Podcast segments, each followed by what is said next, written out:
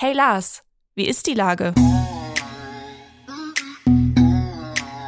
Der fast tägliche Podcast mit Lars Meier. Wie ist die Lage? Unser fast täglicher Podcast als Kooperation von der Mopo und der Gute-Leute-Fabrik spürt tagesaktuellen Fragen nach. Mein Name ist Lars Meier und ich rufe fast täglich gute Leute aus Hamburg an. Heute befrage ich die Autorin und Schriftstellerin Beliban zu Stolberg. Ahoi Beliban. Hallo, moin.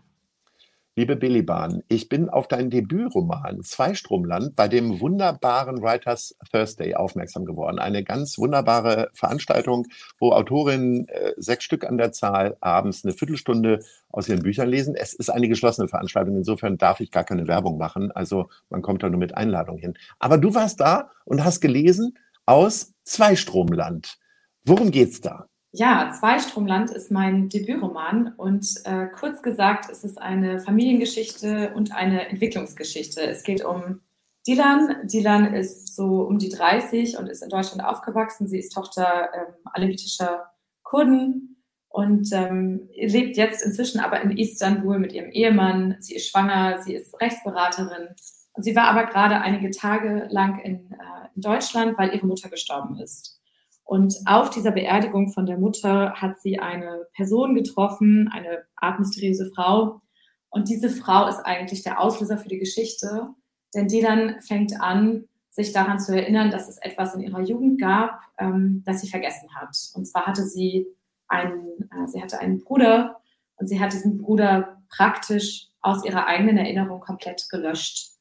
Und ähm, so im Laufe der Geschichte fängt sie an, sich damit zu beschäftigen und das aufzuarbeiten. Warum hat sie diesen Bruder vergessen, verdrängt und inwiefern hängt diese Geschichte mit der ja, Lebensgeschichte ihrer Eltern zusammen? Ähm, und sie findet heraus, dass ihre Eltern eigentlich Bürgerrechtler waren in den 80er Jahren in der Türkei. Und sie geht da so einem, sag ich mal, dunklen Kapitel der türkischen ähm, Geschichte auf den Grund und eben auch der eigenen Geschichte reist dafür auch in die kurdischen Gebiete. Also es ist eine Geschichte über eine innere und äußere Reise einer sehr mutigen jungen Frau. Steckt in einem Debütroman möglicherweise doch eine Menge mehr von sich selber, als man vielleicht manchmal wahrhaben will? Weil du wirst natürlich sagen, ja, nö, die Person hat kaum was mit mir zu tun, oder doch? Die Frage bekommt man natürlich äh, immer und ähm, gerade als so Debütautorin kann ich auch absolut nachvollziehen. Das ist ja auch irgendwie interessant. Aber ich muss ganz klar sagen, also Dilans Geschichte ist äh, nicht meine Geschichte. Wir haben Unterschiede, ne? Zum Beispiel, sie hat, ähm, also beide ihre Eltern sind KurdInnen. Ich bin, mhm. sage ich mal, mixed. Also ich habe eine deutsche Mutter und einen äh, kurdischen Vater und auch sonst unterscheidet uns sehr, sehr viel. Aber natürlich verarbeitet man in seinem Debüt, denke ich, ähm, ja, auch irgendwie die ersten Erfahrungen. Oft sind es ja auch so Kindheitsthemen, die dann irgendwie so nochmal durchgearbeitet werden. Und ich glaube, alle AutorInnen schöpfen aus ähm, den eigenen Geschichten und vor allem den Geschichten, die man so, die man so hört. Mit 30 oder nicht mal 30 bis 29 sein Debütroman zu veröffentlichen, das ist schon ganz schön jung und ganz schön mutig ja auch. Bei dir ist es jetzt gut gegangen, er wird sehr, sehr gut besprochen, der Roman. Ist es so, ist jetzt so ein bisschen gerade bei dir die Luft raus so? Weil du etwas ganz Großartiges äh, geschafft hast, so ein bisschen wie bei einem Olympiasieger, der viele Jahre auf etwas hinarbeitet und dann in der Öffentlichkeit steht und dann seine goldene äh, Medaille mal rumreichen äh, muss? äh, danke erstmal für diese Lorbeeren mhm. und äh, für den Vergleich. Ich fühle mich irgendwie, ähm, glaube ich, weniger wie eine Olympialäuferin als vielleicht so eine Tischlerin, weil man so als Autorin also ich habe ja da jahrelang irgendwie rumgeschrieben, rumgewerkelt, recherchiert, bin sowieso ein bisschen perfektionistisch äh, veranlagt. Das heißt, es gab viele Fassungen und viel Arbeit. Deswegen würde ich mich eher, würde ich mich eher so sehen. Ähm, aber die Luft ist irgendwie gar nicht raus. Im Gegenteil, es ist natürlich schön zu sehen, dass der Roman angenommen wird, dass er gesehen wird, dass es vor allem sehr viele unterschiedliche Menschen gibt, die mit der Geschichte etwas anfangen können. Das ähm, freut mich ungemein, weil äh, natürlich geht es im weitesten Sinne um die Geschichte der KurdInnen in der Türkei. Es geht auch um die Türkei heutzutage, um 2016, also türkische Geschichte. Aber es geht auch um universelle Themen von Familie, Identität, äh, der Frage, ob wir die Geschichte der Eltern kennen müssen, um ja mit uns selber und der eigenen Identität ins Reine zu kommen. So, und ich glaube, das sind alles Fragen, die uns alle etwas angehen. Also dafür braucht man keine kurdische, kurdischen Wurzeln haben oder einen Bezug dazu überhaupt. Ich glaube, das, ist, ähm, das sind universelle Themen und das ist gerade für mich wunderschön zu sehen, dass, es, äh, dass das sozusagen aufgegangen ist, dass das wirklich auch Menschen interessiert, die sich vielleicht auch vorher mit diesem Thema noch nicht auseinandergesetzt haben. Und eigentlich ist deswegen äh, das Gegenteil bei mir passiert. Es hat mir irgendwie nochmal die Kraft der Literatur gezeigt und auch, ja, dass sich das gelohnt hat, ähm, daran so lange zu arbeiten. Du bist ja in Hamburg geboren worden und in Husum aufgewachsen, also dann eher ländlich äh, letztendlich. Äh, Wäre es nicht einfacher gewesen, irgendwie einen norddeutschen Roman zu schreiben? Oder äh, seit wann hat das in dir gegärt? Hat das schon gar nichts mehr mit Hamburg und Husum zu tun gehabt? ja, ich glaube, das genau ist dem irgendwie ein bisschen äh, enthoben eher. Also ja, ich bin äh, in, Ham äh, in Husum aufgewachsen, aber die ersten drei Jahre auch in Hamburg. Also das will ich mir nicht nehmen lassen. Also im Grunde mhm. eigentlich eine Hamburgerin. Ja. Ähm, aber ja, und Norddeutschland spielt ja auch eine Rolle in dem Roman. Also es mhm. geht äh, um eine, in der Vergangenheitsebene geht es um eine unbenannte äh, norddeutsche Stadt. So, also das wird schon, das, das spielt schon auch eine Rolle. Aber ähm, ich weiß nicht, ich konnte mir das ehrlich gesagt gar nicht aussuchen, was ich da für eine Geschichte schreibe. Das ist einfach passiert und war irgendwann auch größer als ich und hat sich einfach für mich äh, entschieden, sozusagen. Also da war erstmal gar nicht so eine Intention dahinter, sondern wirklich einfach der Drang, dass diese Geschichte auf die Welt wollte. Diese Figur wollte auf die Welt.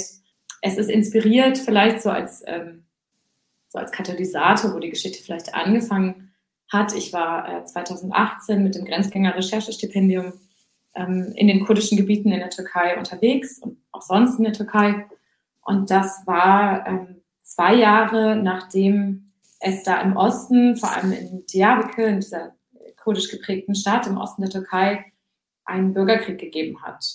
Und 2018 konnte ich eben noch diese, sag ich mal, Nachwirkungen davon sehen. Um, es gab Straßenabsperrungen, ganze äh, Straßen waren eigentlich abgerissen, Einschusslöcher in Fassaden, aber alles so, ähm, alles so irgendwie versteckt. Und das war eigentlich glaube ich, der zündende Moment für mich, weil ich davor äh, von diesem Bürgerkrieg in Deutschland relativ wenig mitbekommen habe, obwohl ich mich mit diesen Themen ja äh, natürlich beschäftige und das verfolge.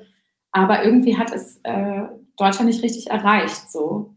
Und ähm, da, das war eigentlich die Initialzündung. Ich kam dann nach Hause und habe einfach gemerkt, diese Stadt hat mich gar nicht losgelassen und was da passiert ist und wie vor allem so Schweigen in der Gesellschaft ähm, seine Kreise zieht.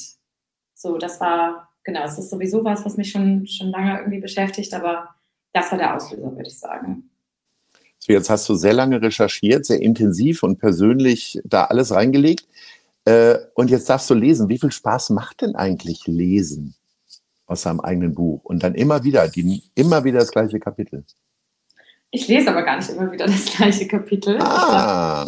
Das habe ich dann irgendwann gelernt, ähm, damit ich nicht äh, selber den Spaß daran verliere, suche ich mir irgendwie immer dann was Neues aus und auch je nachdem, wo ich gerade bin. Ich habe ähm, in Kiel zum Beispiel gelesen, äh, an der Muthesius, in einem ganz kleinen Rahmen, was aber auch sehr schön war. Und da habe ich dann mehr irgendwie so das ähm, ja, die, die Stücke gelesen, die so in Norddeutschland spielen. So. Also je nachdem, wer auch da gerade so vor mir sitzt, was auch vielleicht dann interessanter ist. Aber es macht, es macht Spaß. Ich muss sagen, es war mir am Anfang etwas, ähm, etwas unvertraut. Ich bin ja äh, so von Beruf her Drehbuchautorin. Damit verdiene ich, verdiene ich meine Brötchen. Und als Drehbuchautorin ist man relativ viel im Hintergrund. Also es gibt manchmal so Bühnensituationen, wenn man vielleicht einen Film vorgestellt hat und dann darüber spricht, aber da ist man dann meistens in einem Team, also selten so ganz allein. Und ähm, das muss ich sagen, ähm, das macht mir Spaß, aber das musste ich auf jeden Fall ein wenig lernen. Aber ähm, ja, ich meine, du warst ja auch beim Writers Thursday, es ist halt toll zu sehen, wenn der Text. Man hat dir den Spaß angemerkt, auf jeden Fall. ja. Ja, und wenn so eine Spannung entsteht ne? und die Leute äh, zuhören und dann ist es so eine Form von Austausch und Kommunikation und das ist, dafür macht man es ja. Ja. Ähm, bekommen denn die Hamburgerinnen und Hamburger auch nochmal die Gelegenheit, dir zuzuhören? Hast du noch eine Lesung hier in Hamburg? Ja, ich habe am 28. September eine Lesung und zwar in einer Reihe, die nennt sich Debüt und Drinks. Und ähm, da lese ich, da lese ich mit weiteren AutorInnen, die eben ihre Debütromane auch veröffentlichen und es wird offensichtlich Drinks geben, bestimmt auch gute. Äh, mhm. Und das ist im Literaturhaus in Hamburg um 19 Uhr. Also die, äh, die sorgen ja immer für ein tolles gastronomisches Konzept und insofern werden die auch Drinks äh, machen. Äh, liebe Billybahn, ähm, dann schicken wir da jetzt mal alle Hörerinnen und Hörer hin und kommen zum Ende unseres kleinen Gesprächs zu unserer Rubrik. Nice oder Scheiß. Gibt es etwas, worüber du dich besonders aufgeregt hast in den letzten Tagen oder wo du dich besonders drüber gefreut hast? Ja, ich versuche mich ähm, nicht so viel aufzuregen. Das mache ich vielleicht in der Literatur dann. Und das mhm. ist dann der Ort, wo ich mich aufrege. Deswegen wähle ich eher die positive Kategorie. Ähm, was ich äh, sehr schön finde, ist die äh, Semra Ertan-Initiative, die in Hamburg, ähm, meine ich, gegründet wurde oder in Berlin.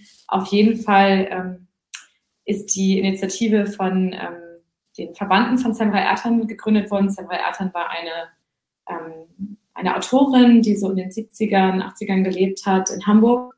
Sie war, sie kam im Zuge der türkischen Arbeitsmigration eben aus der Türkei nach Hamburg und ähm, war technische Bauzeichnerin und hat eben aber auch geschrieben, hat Gedichte geschrieben und ihre Gedichte haben sich schon sehr früh sehr intensiv mit Rassismuserfahrungen, Ausgrenzungserfahrungen äh, in Deutschland beschäftigt und sie hat sich ähm, dann 1982 ähm, als Protest selbst verbrannt, also Protest gegen den, gegen den Rassismus, mhm. und zwar in St. Pauli.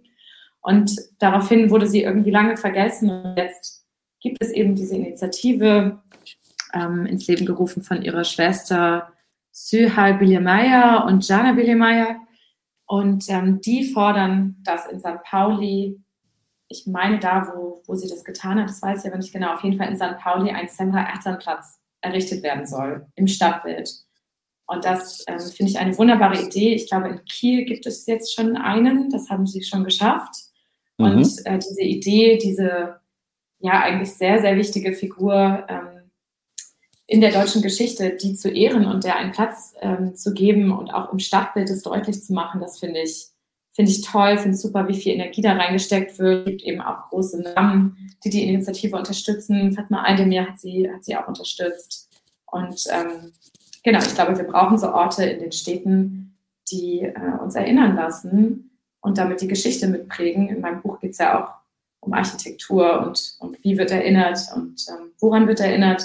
Und deswegen finde ich so Initiativen total toll, die vielleicht auch so ein bisschen abseits von diesen Mainstream-Erinnerungsorten noch überlegen, ähm, ja, woran sollten wir noch erinnern.